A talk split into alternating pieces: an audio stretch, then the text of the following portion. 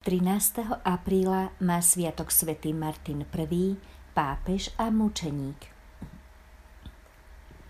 Svetý Martin sa narodil v Tody, severne od Ríma, vo váženej kresťanskej rodine.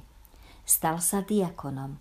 Pápež Teodor I ho poslal do Carihradu, aby potlačil blud monoteletizmu, blud, ktorý hlásal, že Ježiš Kristus mal iba jednu vôľu a jedinú činnosť, a to božskú, nie ľudskú. Ich učenie bolo odsúdené na treťom carihradskom koncile v rokoch 680 až 681. Pravé učenie cirkvy totiž znie, že Kristus mal aj božskú, aj ľudskú vôľu, ktorá bola podriadená božskej. Aj keď Martin bol veľmi učený, predsa nemal väčší úspech v Carihrade. Po návrate do Ríma nadalej pomáhal pápežovi práve v boji proti bludárom. V roku 649 pápež Teodor zomrel a za jeho nástupcu jednohlasne zvolili diakona Martina. Nečakali na to, či ho císar schváli alebo nie a vysvetili ho za biskupa. Císar ho síce uznal, no na podnet vtedajšieho patriarchu Carihradu napísal novému pápežovi, že za pravých kresťanov považuje aj tých, ktorí uznávajú v Kristovi iba jednu vôľu – Pravoverní kresťania sa veľmi tešili zo zvolenia Martina za pápeža, ktorý bol učeným, múdrym a zároveň aj zbožným človekom. Martin pokračoval vo svojom úsilí o obranu viery. Cisár sa však opäť pomiešal do veci cirkvy.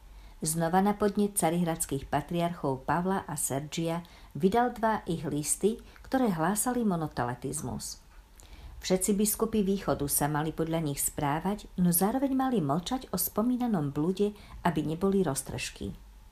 Niektorí z biskupov boli ochotní sa tomu podriadiť.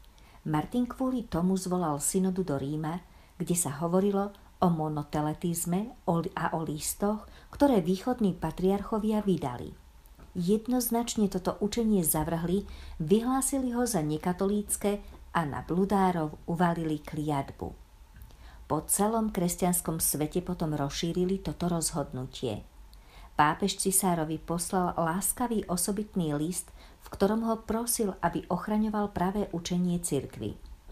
Panovníka to však pobúrilo, pápežovo počínanie pokladal za vlasti zradu. Nariadil svojmu miestodržiteľovi, aby zatkol všetkých biskupov západu a aj pápeža. No zámer mu nevyšiel – Miesto držiteľovi Olympiovi sa to nepodarilo. Nakoniec sa sám obrátil proti cisárovi, no roku 652 zomrel na mor.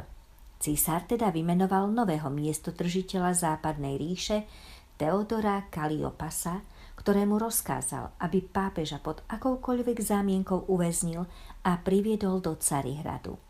Pápež bol vtedy už 8 mesiacov chorý a ležal na posteli.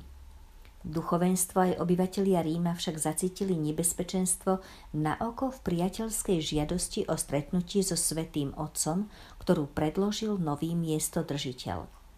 Varovali pápeža, no on chcel zabrániť krvi prelievaniu, sám s bolestiami vstal z lôžka a dobrovoľne sa vydal do rúk vojsku. Nedovolili mu vziaci zo sebou nič okrem šiat, ktoré mal na sebe – Rímania sa búrili, no pápež ich tíšil. 15 mesiacov trvala cesta po mori do Carihradu. Došli tam 17.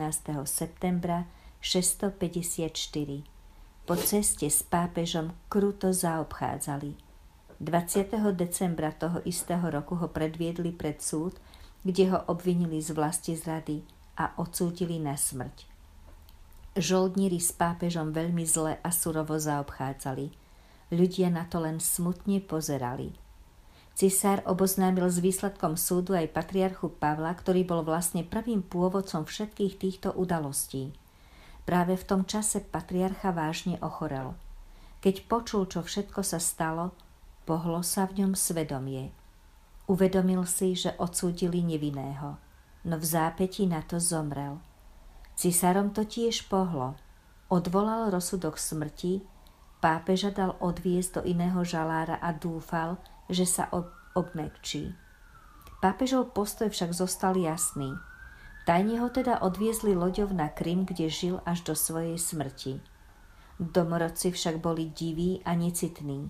Ostatné duchovenstvo akoby na neho zabudlo. Na polostrove zomrel od hladu a trápenia dňa 16. septembra 655. Pochovali ho v Chersonese na Kríme, neskôr jeho telo previezli do Carihradu a napokon do Ríma, kde ho uložili v chráme svätého Silvestra vedľa pozostatkov svätého Martina z Tours. Zachovalo sa jeho 17 listov.